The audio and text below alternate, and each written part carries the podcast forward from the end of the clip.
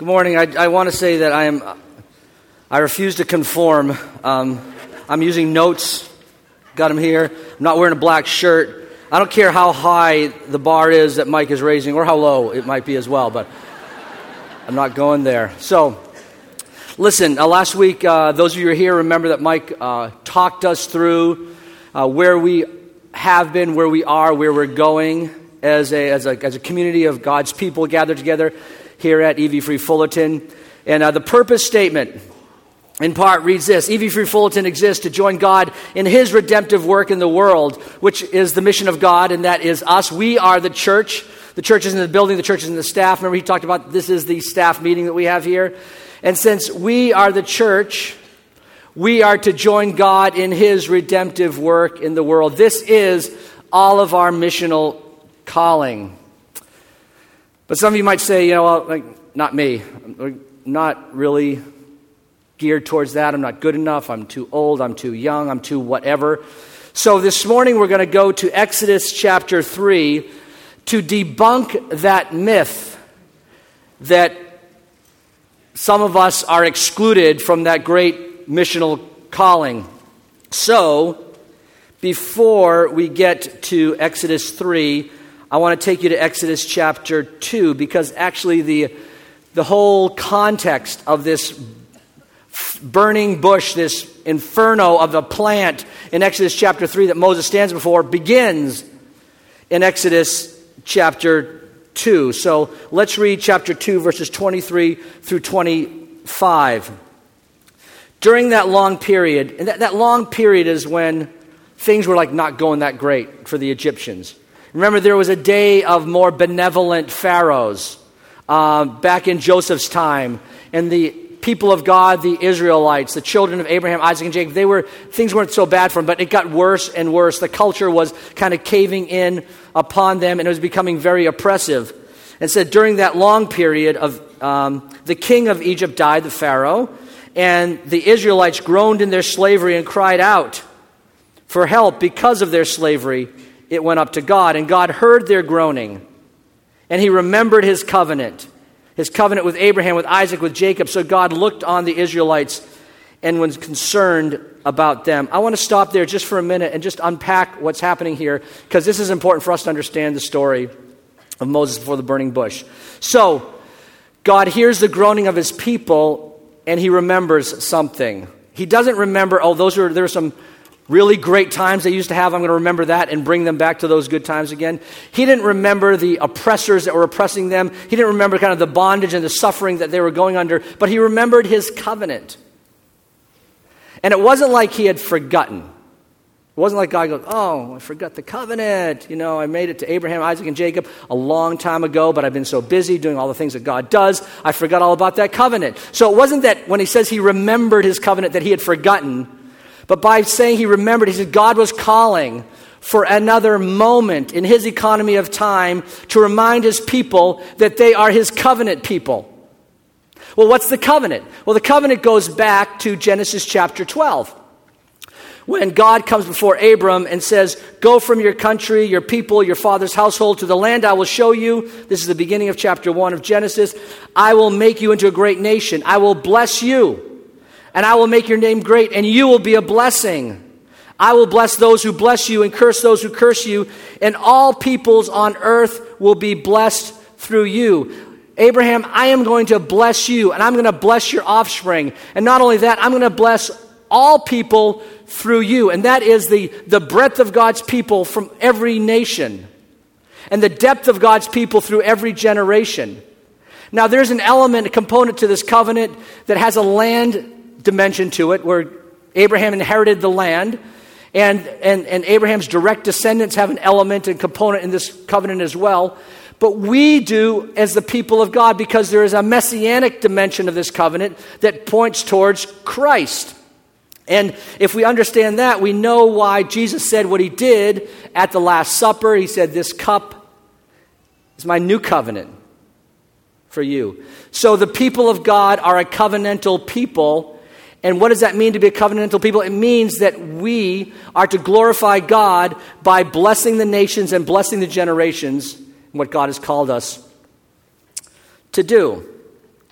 Okay, so we're about to get to that dramatic moment of the, of the burning bush, but I want to make sure that you understand that there is a chapter 2 backdrop to this burning bush story that deals with the covenant.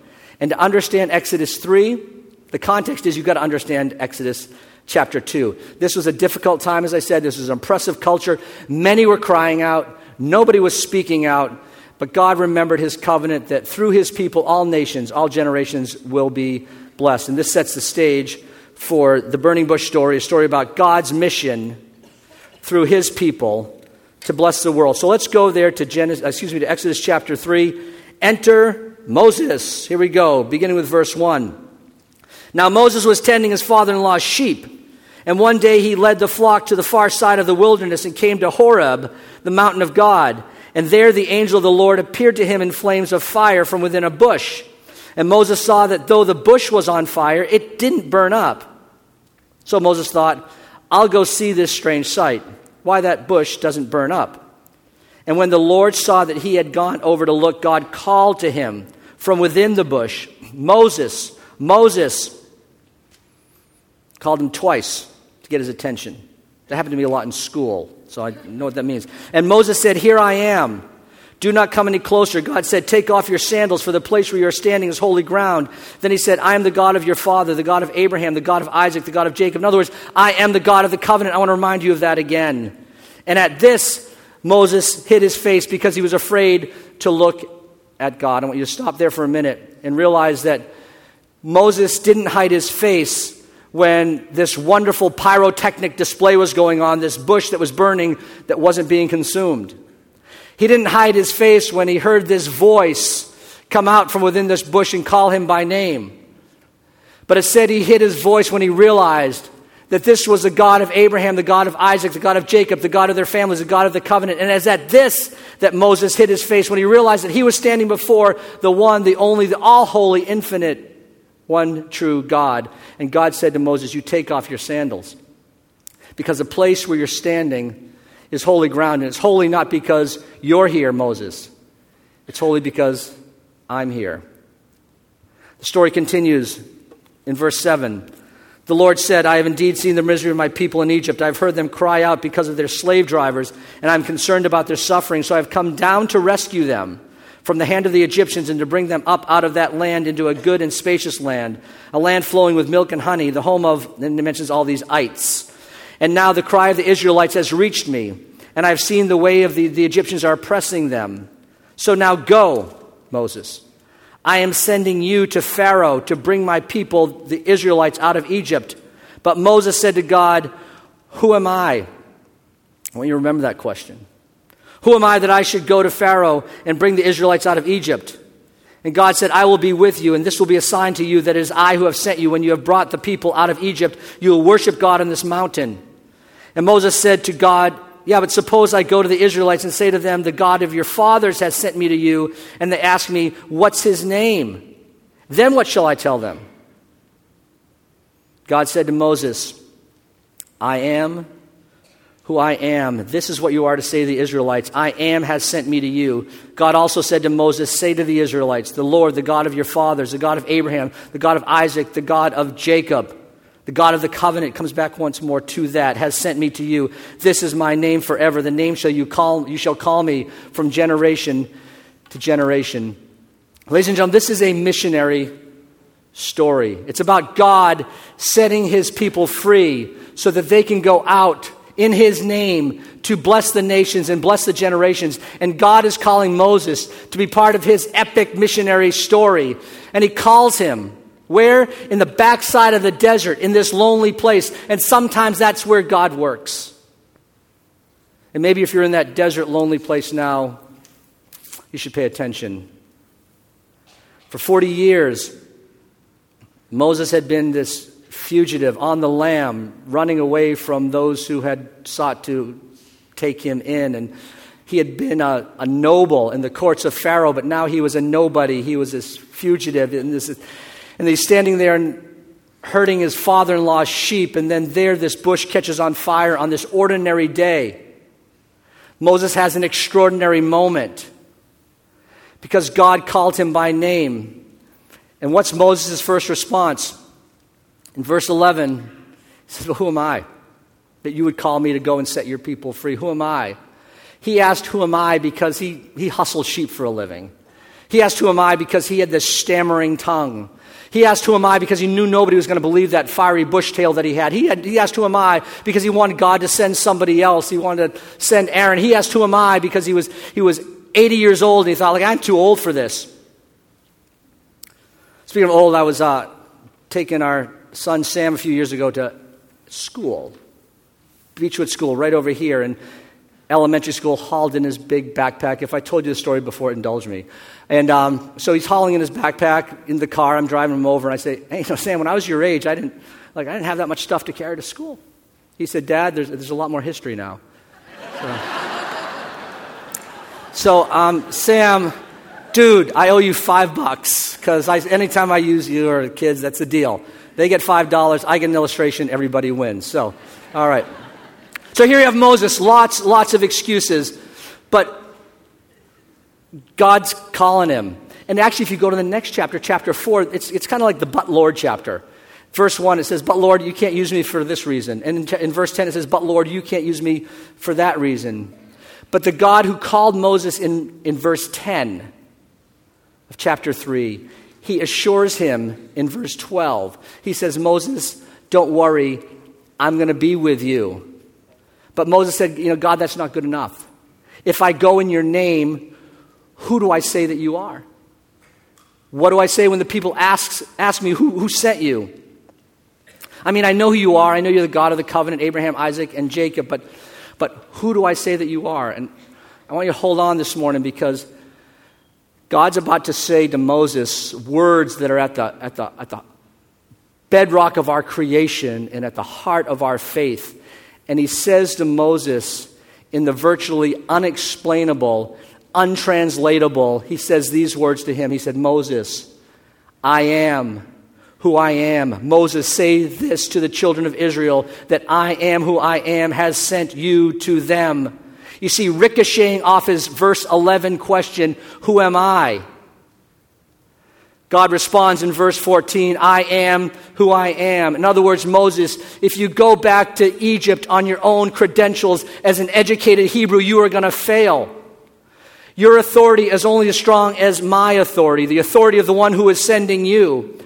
And all of Moses' but lords be, fell into submission for, from God's I am who I am. But Lord, you know, I, I've got a stammering tongue. I'm not that eloquent. God says, Moses, I am who I am. But Lord, maybe Aaron can go because I'm really not the right one. Moses, I am who I am. But Lord, I'm only a shepherd. I'm, you know, it's been a long time. I'm, I'm in trouble back there. Moses, I am who I am. God was getting across to Moses then, and he's getting across to us today that being part of his great epic global mission is not about our ability, it is about his authority. So if you fast forward to Matthew chapter 28 and you have the Great Commission, go into all the world and preach the gospel, making disciples of all nations, sometimes we start that verse too late. Because that verse actually begins that Great Commission when Jesus says, All authority has been given to me on heaven and earth, so therefore you go and you make disciples of all nations. Well, what was that authority that was calling Moses in that desert place? Well, the authority was nothing less than the all powerful, sovereign, eternal God, the I am who I am, the one who is, the one who was, the one who forever will be, who gave courage to this Hebrew shepherd. The 120 year lifespan of that guy Moses, who floated in the bulrushes as an infant, was laid to rest on the plains of Mount Moab. God said, You who are the who am I um, are empowered by my authority. The I am who I am. There is truth in the words of Christ, and that truth leads us to conviction.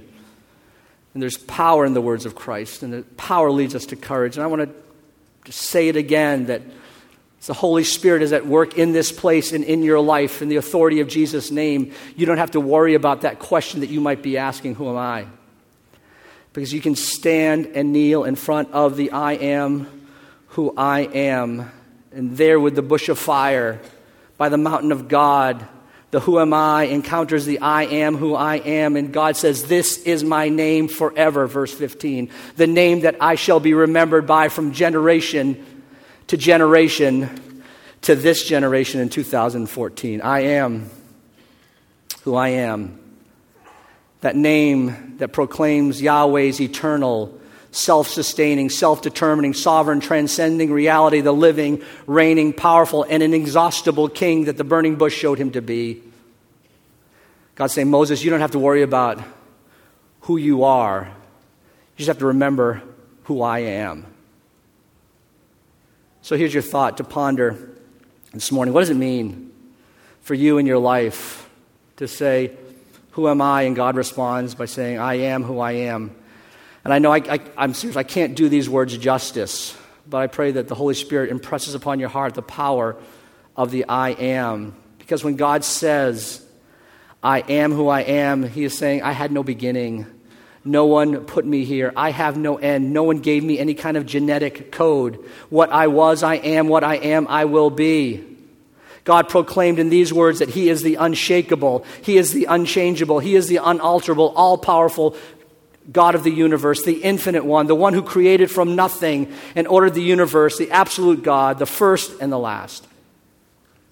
So think about it. You know, God could have implied other things out of that burning bush. He could have implied in some of our minds and minds of our culture that he is just one of many gods. He could have said, like, hey, Moses, we are who we are. Right? He could have said that. But he's not like one of many gods. He could have, he could have spoken like, like some kind of relativistic God. You know, Moses, I can be who I can be.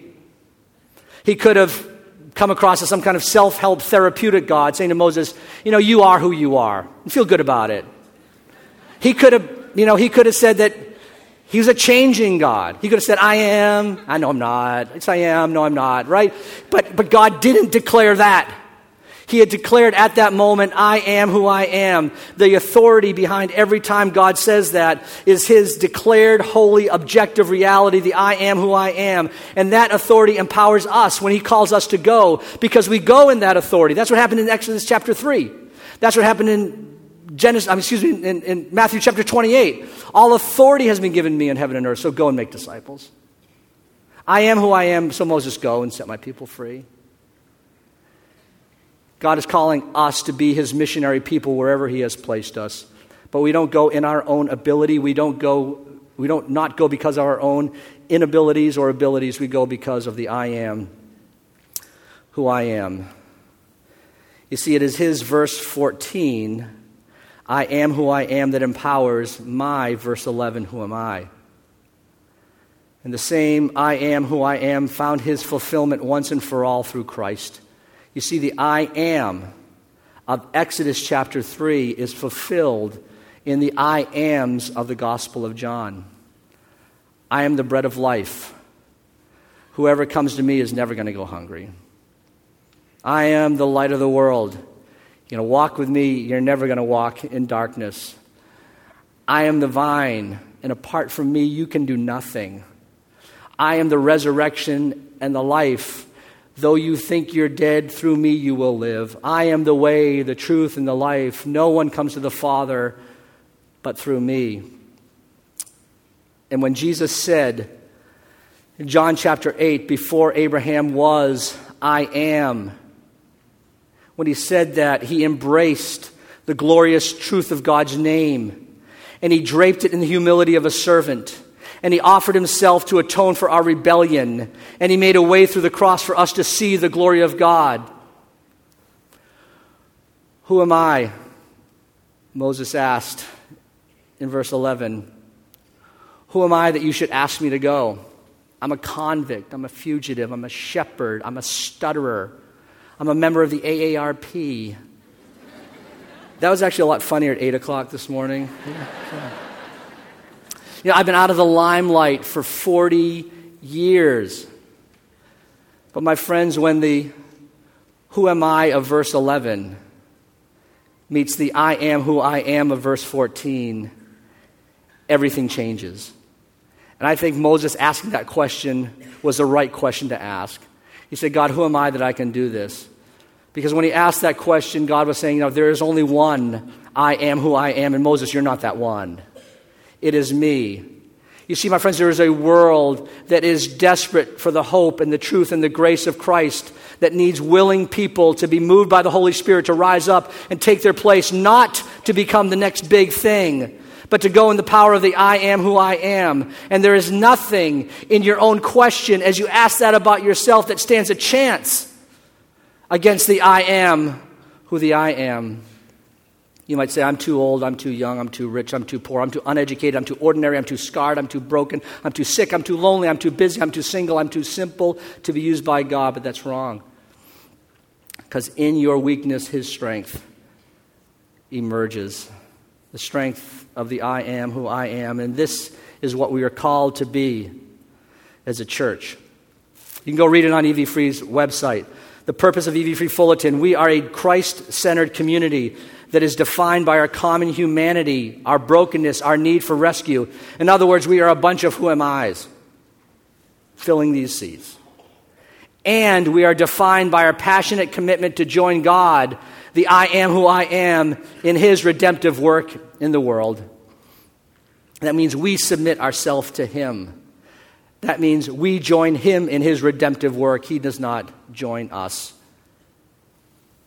Go back to Exodus chapter 2, verse 24. When God heard their groanings, he remembered his covenant that we, the who am I's, are to be a blessing to the nations and the generations in the name of and in the power of the I am who I am. And God's word is filled with examples of those who ask that question the outback shepherd, the prostitute, the unlearned fisherman, the Christian hater, the tax collector. But these who am I's were empowered by the I am who I am, and through that power of his authority, they were able to stand up and stand out for Jesus' name, and they made a difference. Young Jew is the first North Korean student we've ever had at Biola University.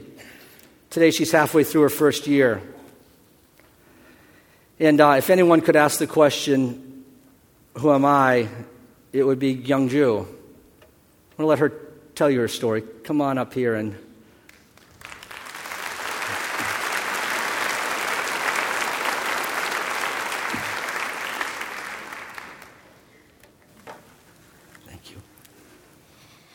Hello, my name is Kyungju Son.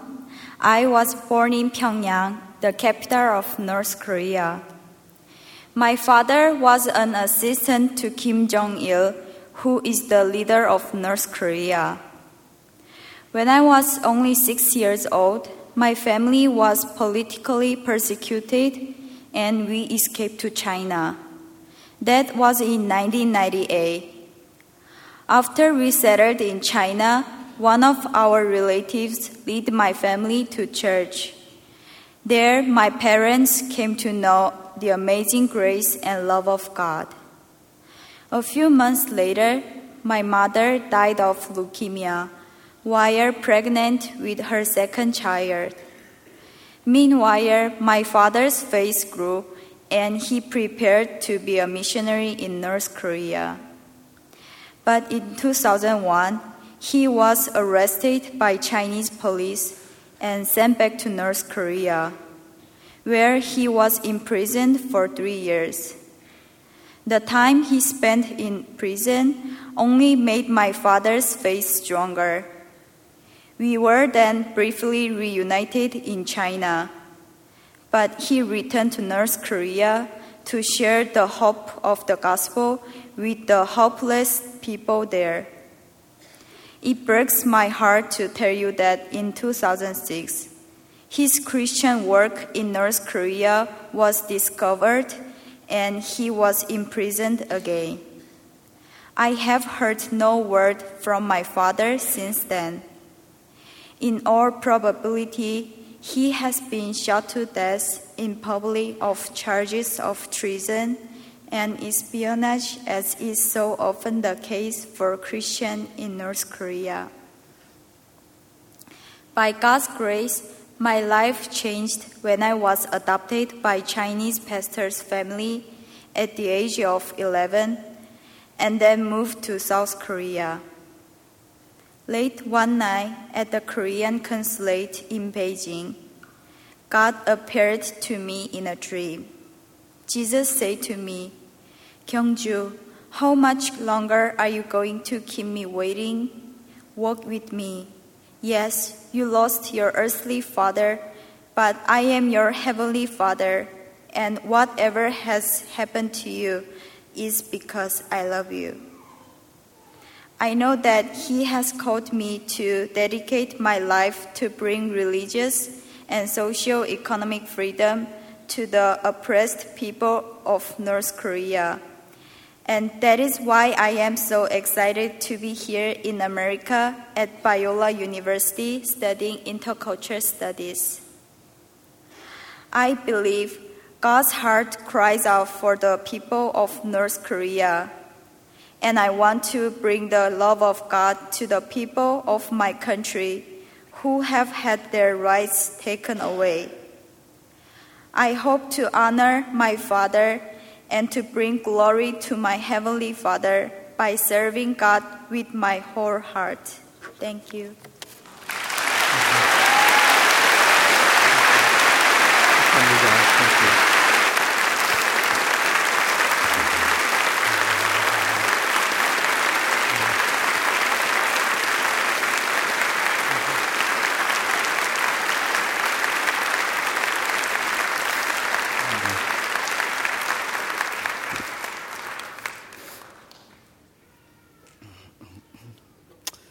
You know, who am I?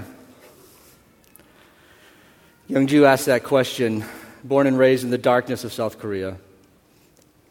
Her mother dying of leukemia, pregnant with her little brother. Who am I?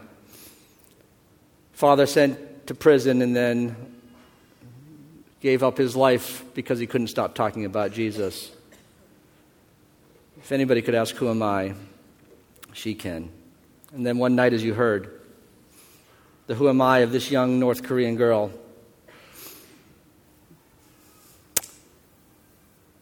Encountered the I am who I am.